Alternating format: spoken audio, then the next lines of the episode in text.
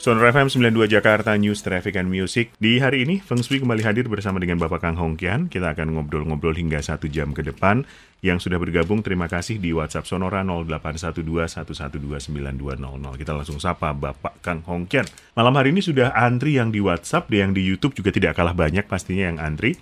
Ada pertanyaan juga mengenai pintu ya, datangnya dari Lina yang bertanya pada video tanya jawab 035 rahasia ya. leluhur agar rezeki meningkat terus. Rahasia leluhur, baik. Pak Kang, mm-hmm. oh pintu utama saya ada dua daun.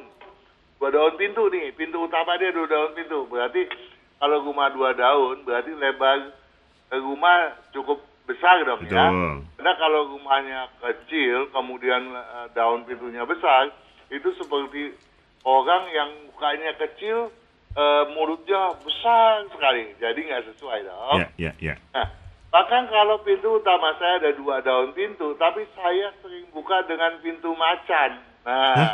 pintu macan itu apa, Pak Kang? Nah, itu dia. Kita suka kita berapa kali bahas.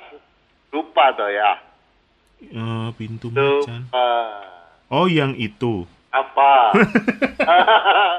pintu ada pintu naga, ada pintu macan. Aduh. Kalau kita berdiri di depan nih, juga hmm, kan, hmm. kita kemudian mau masuk ke dalam rumah. Iya. Yeah. Kita dorong itu pintu. Hmm.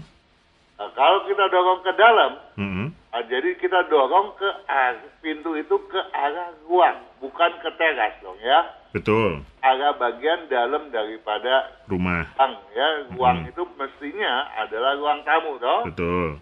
Kalau kita dorong dengan tangan kiri, berarti kan dia membukanya ke kiri lah. Betul. Ke pintu naga. Oh. Naga pintu yang syarat dengan hoki. Oke. Okay. Kalau dengan pintu kanan hokinya kurang. Itu pintu macan. Oh gitu. Nah dia bertanya kalau saya yang saya buka tuh pintu macan. Apakah ada efeknya yang tidak baik? Dia bilang. Ada. Hmm. Menurut Anda bagaimana? Ya kalau tadi katanya pintu macan hokinya kurang berarti kurang Pak Kang?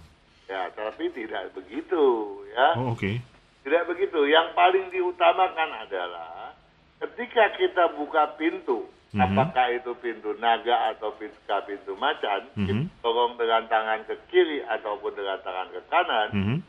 jarak ketika kita membukanya, ketika kita masuk, kita harus bisa melihat sudut dari diagonal terjauh daripada pintu tersebut. Oh oke. Okay. Kalau jaraknya pendek, misalnya pas kita buka adalah dinding mm -hmm. dengan jarak yang pendek, eh, itu berarti keliru gitu.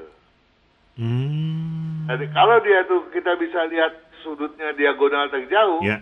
berarti kita benar. Nah, ini yang harus dipakai patokan oleh Juragin Hoki Lina, ya. Mudah-mudahan juga Gilina paham eh, dengan penjelasan tersebut. Oke, jadi mau macan mau naga kalau bisa lihat sudut terjauh itu sudah membantu gitu Pak Kang? Nah, sudah, sudah oke. Okay. Oke. Karena nggak selamanya pintu naga yang paling bagus gitu ya. Oke, okay, baik. Kompor salah.